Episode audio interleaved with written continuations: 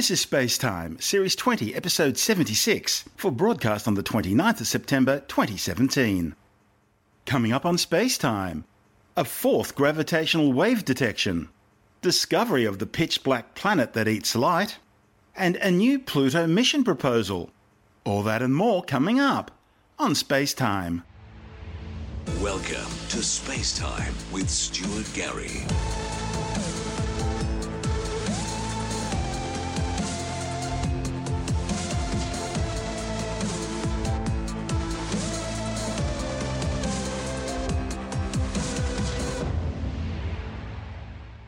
Astronomers have achieved a fourth gravitational wave detection of merging stellar mass black holes. The new discovery was a combined effort between the existing LIGO Laser Interferometer Gravitational Wave Observatory detectors in Louisiana and Washington state, together with the new European Virgo Gravitational Wave Detector near Pisa in Italy. The new detection, made on August 14, 2017, was generated by the merger of two black holes about 1.8 billion light years away. The new event, named GW170814 and reported in the journal Physical Review Letters, involved stellar mass black holes of about 31 and 25 times the mass of our Sun.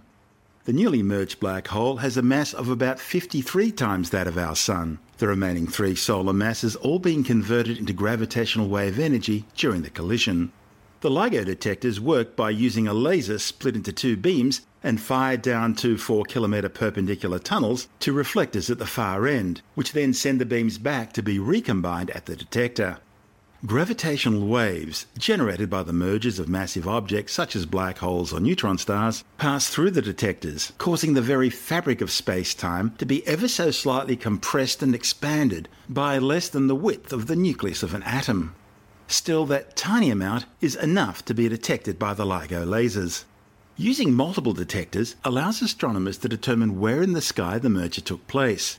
One of the study's authors, David Shoemaker from MIT, the Massachusetts Institute of Technology, says the latest discovery, which included observations from the new European Virgo detector, means the next observing run, which is slated to commence in about a year's time, can expect to make detections at least once a week. The merger was detected by Virgo just two weeks after the upgraded laser interferometer formally commenced observations. It took scientists and engineers six years to upgrade Virgo to match the advanced LIGO standard.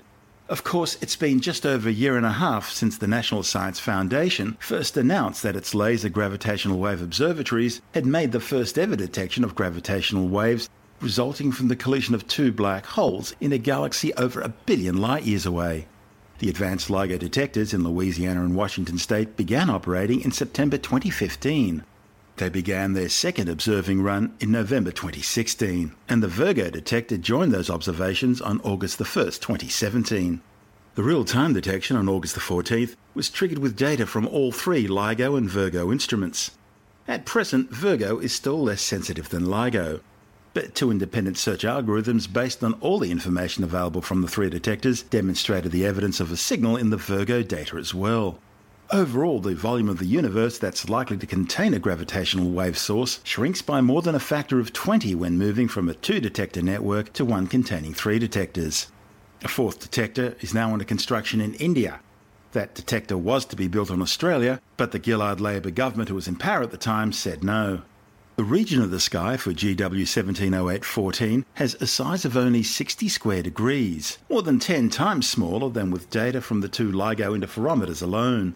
In addition, the accuracy with which the source distance can be measured further benefits from the addition of the Virgo detector. This increased precision will allow the entire astronomical community to eventually make even more exciting discoveries, including multi messenger observations. You see, a smaller search area enables better follow up observations with telescopes and satellites for cosmic events that produce gravitational waves and are also likely to produce emissions of light, such as the collision of neutron stars. Increasing the number of observations in the International Gravitational Wave Network not only improves the source location, but also provides improved polarization information, and that provides better data on the orientation of the orbiting objects, as well as enabling new tests of Einstein's theory of relativity. LIGO and Virgo partner telescope observatories didn't identify a counterpart for the GW170814 detection, which was a similar outcome to the three prior LIGO observations of black hole mergers. That's probably because black holes produce gravitational waves, but not light. The new black hole gravitational wave detections comes amidst ongoing rumours about the possible first detection of collisions between neutron stars. However, at this stage, it would seem scientists are still keeping stum. But if something does break on that front, we'll let you know. You're listening to Space Time. I'm Stuart Gary.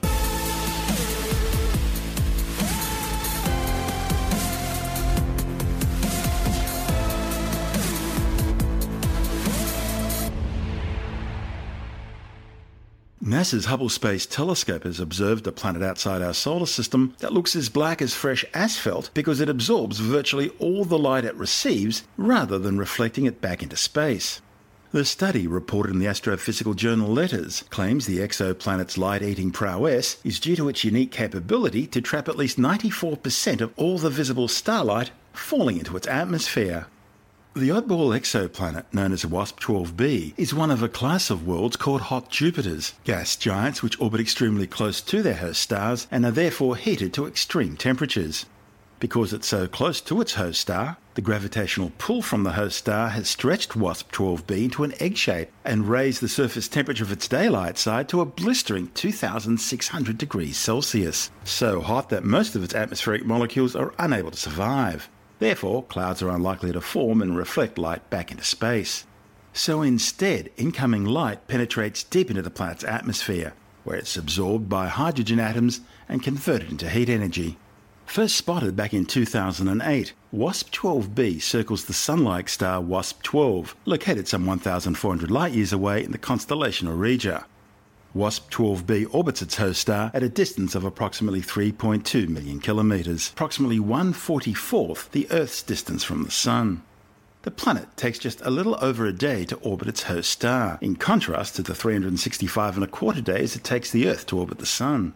The study's lead author, Taylor Bell from McGill University in Montreal, Canada, says astronomers never expected to find such a dark exoplanet. That's because most hot Jupiters reflect at least 40% of the starlight they receive. Like all ultra close orbiting celestial bodies, WASP 12b is tidally locked with the same side always facing its host star. The Moon does the same thing in relation to the Earth. Consequently, the nighttime side of WASP 12b always faces away from the star and is therefore at least a thousand degrees cooler than the daytime side. And that's important because it allows water vapour and clouds to form on the planet's night side. Previous observations of the terminator, that is the day night boundary, detected evidence of water vapour and possibly clouds and hazes in the atmosphere. The new Hubble research further demonstrates the vast diversity among the strange population of so called hot Jupiters. Past observations of hot Jupiters indicates that the temperature difference between the day and night sides of the planet usually increases with hotter day sides. This previous research therefore suggests that more heat's being pumped into the day side of the planet, but processes such as winds, which carry heat to the night side of the planet, aren't able to keep up the pace. The authors were able to determine the planet's light eating capabilities by using the Hubble Space Telescope's imaging spectrograph to search in mostly visible light frequencies for a tiny dip in starlight as the planet passed directly behind the star. The amount of dimming tells astronomers how much reflected light was being given off by the planet. However, the observations didn't detect any reflected light, meaning that the daytime side of the planet is absorbing almost all the starlight falling on it. Interestingly, previous observations by Hubble's Cosmic Origin spectrograph revealed that the planet may be downsizing. That's because Hubble was detecting material from the planet's superheated atmosphere apparently spilling into the star. To find out more, Andrew Dunkley is speaking with Dr. Fred Watson, from the Australian Astronomical Observatory. The thing uh, of uh, science fiction that's uh, that's come up in the news in the last week or so uh, with the discovery by the Hubble Space Telescope, telescope of a pitch black planet. Now, I've, I've seen a lot of science fiction shows and read a lot of science fiction books over the years, and these are always places of evil. What have we found? uh, well, actually, its name is kind of threatening because its its name is Wasp 12b. oh, well, that um, does sound evil.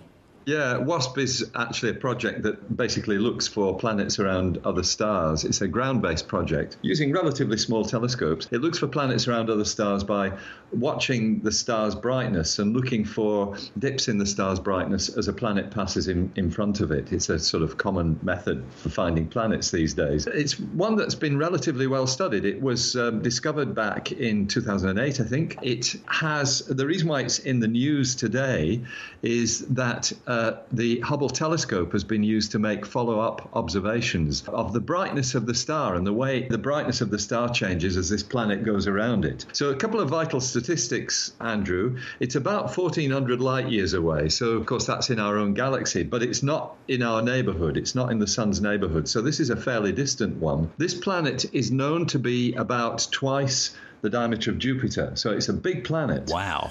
And you can tell that by the amount of light, the star's light, it blocks off when it passes in front of the star. Mm. And that gives you its size directly. And then the, the, regularity with which this happens tells you what the year of this planet is. And this planet has a year of one Earth day. So. Oh whizzes around its parent star, which unsurprisingly is called WASP 12a. So, what the planet WASP 12b goes round once a day in our time, and that actually makes it quite easy to study because you you know you don't have to wait very long for it to pass in front of its parent star. Yes. But but what the Hubble's done is something pretty neat, really. It's not just watched for the time when this planet is passing in front of its star and dipping its light, it's also looking out for the times when the planet is just about to go round behind the parent star and just after it has appeared from the other side of the parent star. You see what I mean? As it goes around its parent star, it's going to be on this side and the other side. So half a revolution after it's crossed the disk of the parent star, it's going to be going behind the parent star. Mm-hmm. And so, just briefly before that and after that happens, you've got the light of the star plus the reflected light of the planet itself, which is contributing to the starlight. So if you if you analyze that very carefully, it tells you about the brightness of the planet, and that's what this this work has uh, has actually produced a measurement for the amount of light of starlight that's reflected off the planet and it is incredibly small. In which fact, prompts we, which prompts so many questions. Yeah, that's right. It does. so we know it's there because it blocks off the light of, of its star. But when it's on the other side of the star and contributing to the to the star's light, it, it, it's basically making virtually no contribution. We in the world of astronomy talk about something called albedo, and albedo is a Latin word meaning whiteness, how white a thing is. Yeah. And uh, in fact, so the albedo of a, of a surface is how much light it reflects. So, for example, the moon's surface is actually quite a low albedo. The moon reflects about 12% of the light falling on it. And actually, if it was more like 50%, the moon would be nearly as bright as day in, in our skies. Mm moon looks bright, but it, it, actually is not reflecting all that much sunlight. Yeah, I uh, mean, let's just ponder that for a moment. If the moon yeah. was an ice moon rather than yes, you know, exactly. dusty old basalt, our, our, our, full moon nights would probably be quite you know, we probably have daylight. We might even have to wear sunglasses. Yeah.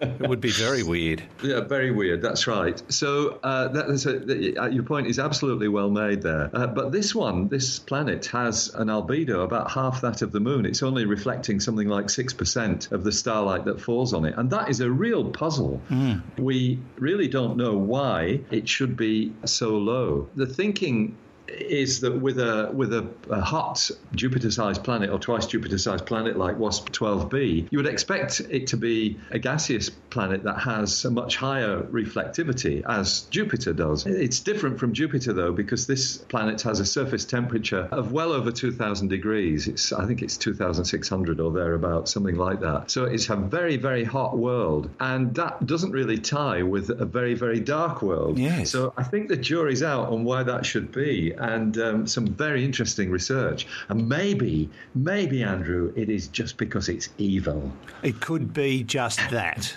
Yes. um, but it, does. It, so, do, do, we know what it's possibly made of? I mean, we know a fair bit about closer planets. Uh, this one they've certainly been studying pretty closely too. But do we know what what the formation is made of? No, but the, we've got clues that come from the ability of the Hubble telescope not just to see, to measure the light, but to measure the light in different colors as well. So that gives us an idea of, you know, whether you're reflecting more light towards the blue end of the spectrum or the red end of the spectrum. And that is really uh, a you know, it's it's a it's a it, it's the only clue that you've got as to what kind of things might be going on. But there are suggestions that you know there are some some uh, models that you can build of planets that have things that uh, give you, uh, you know, peculiar chemicals in the upper atmosphere of, of, a planet like this, a gas giant, that actually absorb light. But the problem is that they only work for cooler planets than this one. This one's too hot for that mechanism to work. Yeah, it, it so, could could it be something like the, there's a, an element in the upper atmosphere that, that yes. lets light in, but then as the light penetrates deeper, there's something stopping it from bouncing back out again.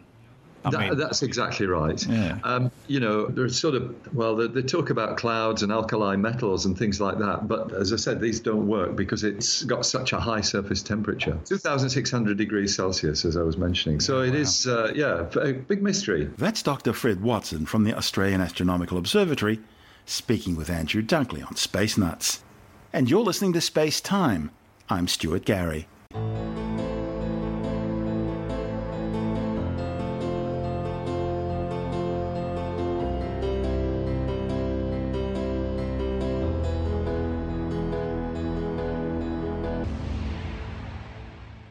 NASA's received a new proposal for a surface mission to Pluto. The new plan would follow on from the highly successful New Horizons spacecraft mission, which undertook the historic first ever close flyby of Pluto and its binary partner Charon back in July 2015.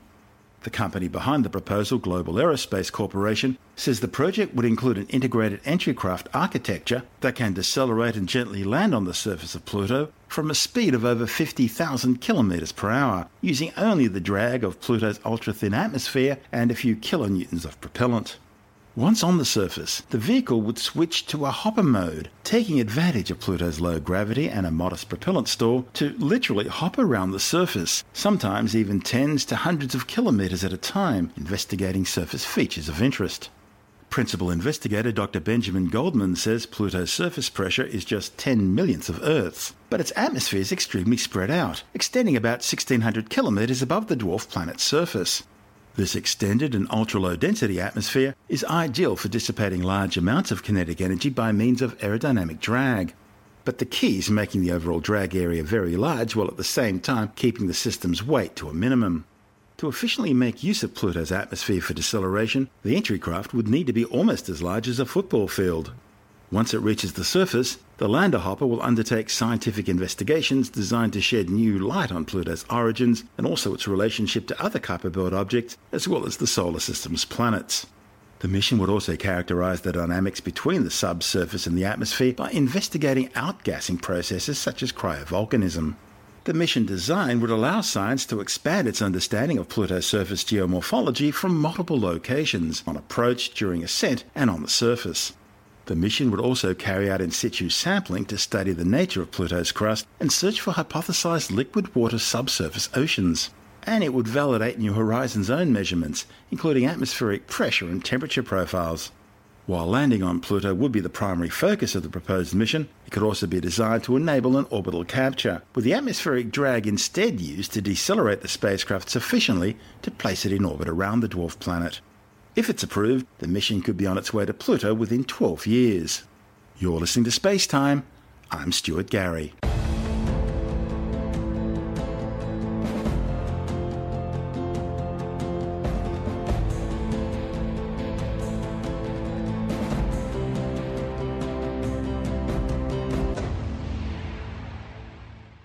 CSIRO has joined a project to develop and operate one of the world's most sophisticated Earth observation satellites. The 430 kilogram synthetic aperture radar remote sensing satellite, known as Novasar, will launch later this year on an Indian PSLV rocket. The spacecraft will provide high resolution observations of the Earth's surface from a 580 kilometre high, low inclination equatorial orbit. The radar system would enable images to be taken day and night and through cloud cover, which is especially useful in tropical zones and other cloud affected areas. The CSIRO says it plans to take a 10% stake in the project, giving it control of satellite mission operations over Australia and its territorial waters. CSIRO will then provide and process the downloaded data for the local scientific research community. The spacecraft's operations are designed to allow for rapid disaster identification, monitoring, and assessments, including cyclones, floods, earthquakes, as well as pollution and oil spills. It'll also study surface infrastructure and agricultural activities, monitoring crop yields, and assessing plant biomass and soil moisture. Finally, the probe will also be searching for illegal logging and deforestation activities, as well as monitoring shipping routes and detecting illegal fishing operations. Australia is already one of the world's largest users of Earth observation from space data, with satellite operations underpinning more than 100 state and federal resource mapping and environmental monitoring programs across the country. The new agreement will allow the CSIRO to continue monitoring and analysing the nation's natural resources, as well as managing infrastructure. The spacecraft is being built in the United Kingdom by Surrey Satellite Technology, with the S-band synthetic aperture radar system supplied by Airbus Defence and Space. A secondary automatic identification system payload developed by ComDev will also be incorporated onto the spacecraft. The probe will use a xenon ion propulsion system for orbital maneuvering and has a seven year design life. You're listening to Space Time. I'm Stuart Gary. If you want more space time, check out our blog where you'll find all the stuff we couldn't fit in the show, as well as loads of images, news stories, videos, and other things on the web I find interesting or amusing. Just go to spacetimewithstuartgary.tumblr.com. That's all one word and in lowercase, and that's Tumblr without the E. You can also follow us through at Stuart Gary on Twitter, at Spacetime with Stuart Gary on Instagram, and on Facebook, just go to www.facebook.com forward slash spacetime with Stuart Gary.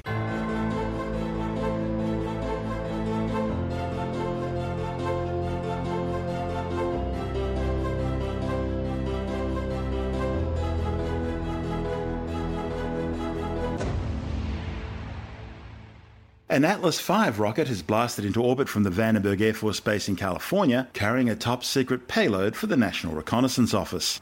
The launch of the NROL 42 mission had been delayed by two days because of battery issues with the Atlas V booster. The mission eventually blasted off from Space Launch Complex 3E at Vandenberg into black late night skies, which seemed more than appropriate for such a clandestine flight. Status check. Go Atlas. Go Centaur. Go NROL 42. T minus 10, 9, 8, 7, 6, 5, 4, 3, 2. We have ignition of the RD 180 main engine. 1.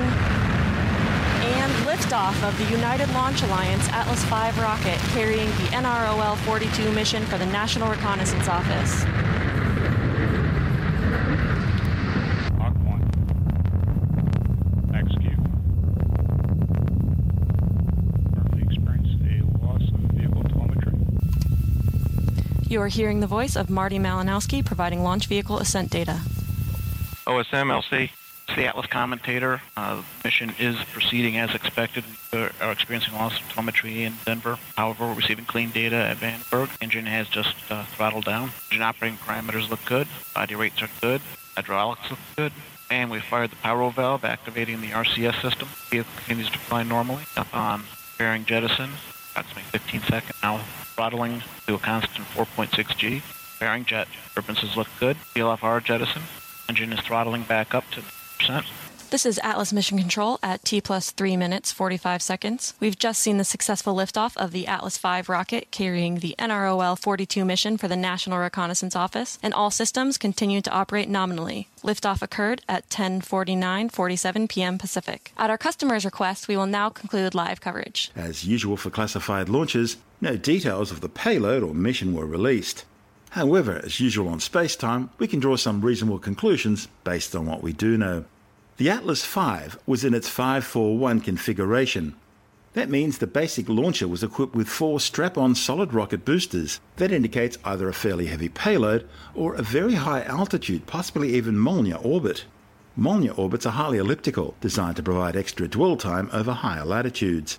Vandenberg Air Force Base is especially useful for high inclination polar and sun synchronous orbits. These are the sorts of orbits commonly used by Earth imaging satellites, as well as some radar imaging satellites flying in retrograde orbits. NOTAMs, or Notice to Airmen, issued to pilots prior to any launch to ensure clear airspace for both the launch itself and for the jettison and re-entry of spent stages, indicated a south-southeasterly flight path which would be consistent with the Molniya orbit. And that possibly indicates that the payload could be a new SIGINT signals intelligence satellite.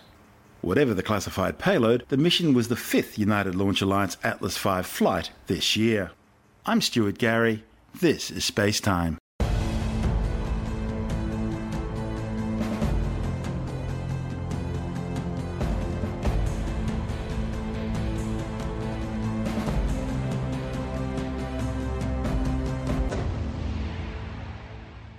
Russia has launched the latest member of its GLONASS satellite navigation system. The Russian military air and space forces Soyuz 21B rocket, carrying the GLONASS-M satellite, was launched from the Plesetsk Cosmodrome north of Moscow. Mission managers say the launch was successful, with the Soyuz Fregat upper stage placing the satellite into its orbit as planned. Mission Control say the 1,415 kilogram GLONASS-M spacecraft is functioning normally in a 19,100 kilometer high medium Earth orbit.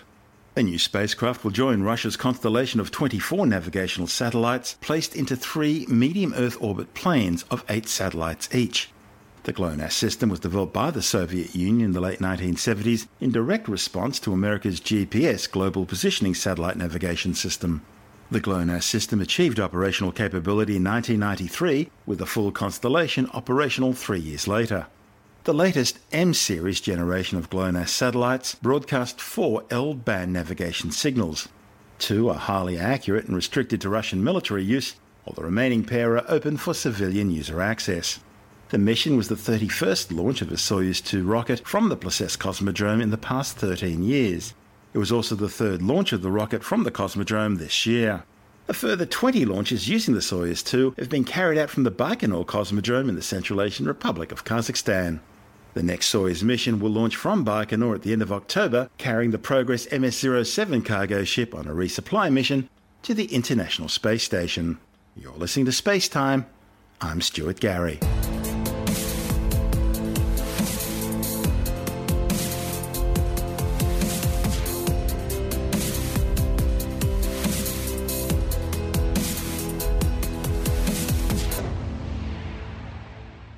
And time now to take a brief look at some of the other stories making news in science this week with a science report.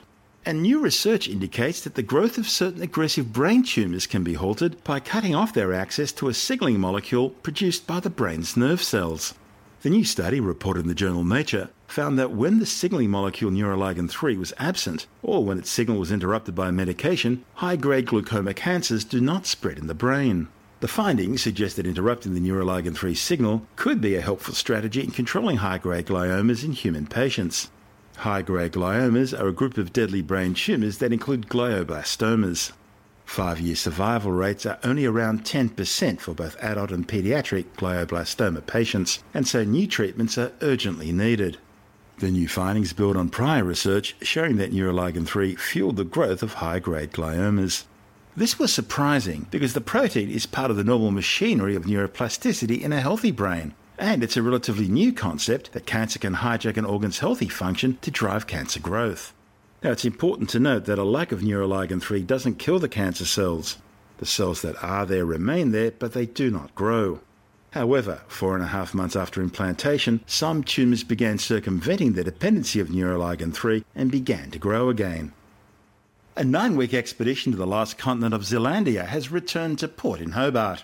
32 scientists from 12 countries travelled aboard the research vessel JOIDES Resolution, taking depth soundings and geological core samples of sediments and rock beneath the seafloor to better understand the history of this sunken continent. It was only earlier this year that Zealandia was confirmed as Earth's seventh continent, but little is known about it because it's submerged by more than a kilometre under the sea. The expedition offered new insights into the history of the region, ranging from mountain building in New Zealand to the shifting movements of Earth's tectonic plates and changes in ocean circulation and global climate. Until now, the region had only been sparsely surveyed and sampled. Researchers were able to confirm that Zealandia was already submerged when it separated from Australia and Antarctica some 80 million years ago. Expedition scientists drilled deep into the seabed at six sites, in water depths of more than 1,250 metres, that's 4,100 feet.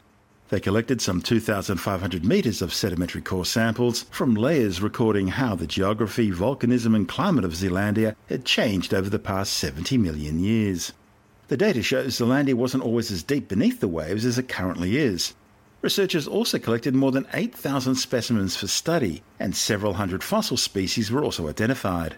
The discovery of microscopic shells from organisms that lived in warm, shallow seas and of spores and pollen from land plants revealed that the geography and climate of Zealandia was dramatically different in the past. The new discoveries show that the formation 40 to 50 million years ago of the Pacific Ring of Fire, an active seafloor zone around the perimeter of the Pacific Ocean, caused dramatic changes in ocean depth and volcanic activity, ultimately buckling the seabed of Zealandia.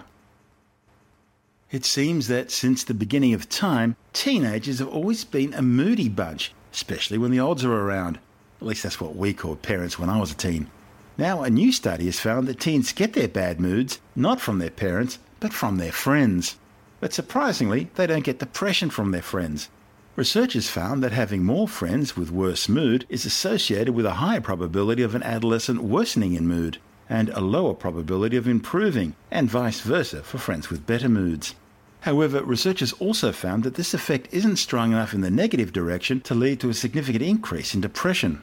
Still, understanding that mood can spread socially among teens is important for public health policy and for the design of new programs to tackle depression in adolescents. Human remains discovered in a cave in Mexico indicate modern humans were settling in the Americas at least 13,000 years ago.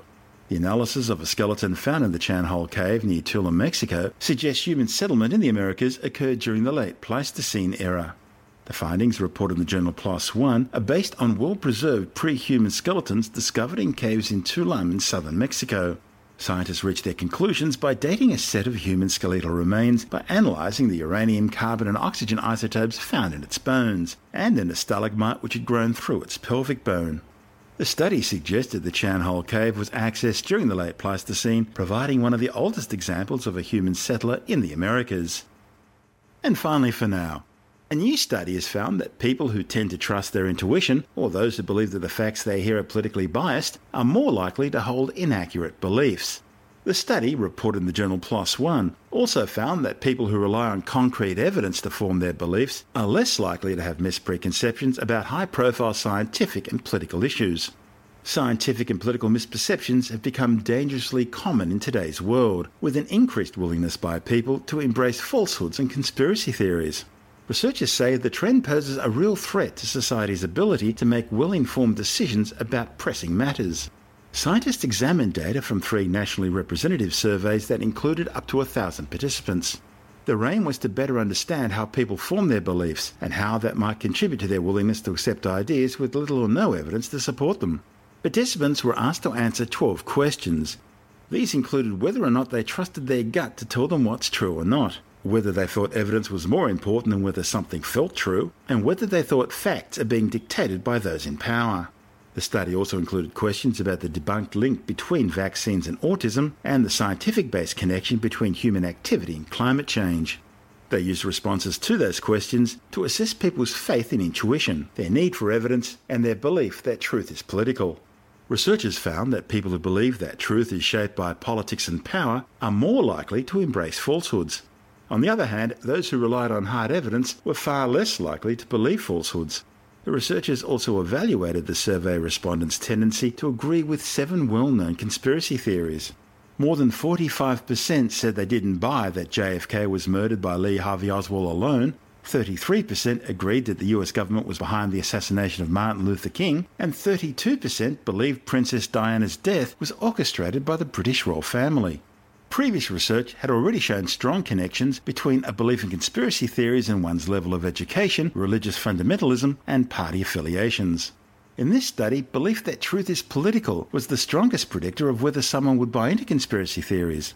Researchers also found that those who rely on intuition to assess the truth had a far stronger tendency to endorse conspiracies.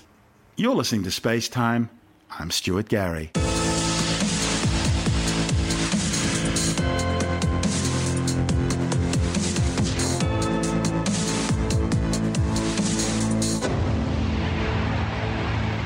And that's the show for now. You can subscribe and download Space Time as a free twice weekly podcast through iTunes, Stitcher, Bitesz.com, Pocket Casts, SoundCloud, YouTube, Audio Boom, your favorite podcast download provider, or direct from spacetimewithstuartgary.com. The show's also broadcast coast to coast across the United States on Science 360 Radio by the National Science Foundation in Washington, D.C. Around the world on TuneIn Radio and as part of Virgin Australia's in flight entertainment. If you want more space time, check out our blog where you'll find all the stuff we couldn't fit in the show, as well as loads of images, news stories, videos, and other things on the web I find interesting or amusing. Just go to spacetimewithstuartgary.tumblr.com. That's all one word and in lowercase, and that's Tumblr without the E. You can also follow us through at Stuart Gary on Twitter, at Spacetime with Stuart Gary on Instagram, and on Facebook just go to www.facebook.com forward slash spacetime with Stuart Gary. Spacetime is brought to you in collaboration with Australian Sky and Telescope magazine, your window on the universe. You've been listening to Spacetime with Stuart Gary. Subscribe at iTunes, Stitcher, Pocket Casts, or Audio Boom. This has been another quality podcast production from Bitesz.com.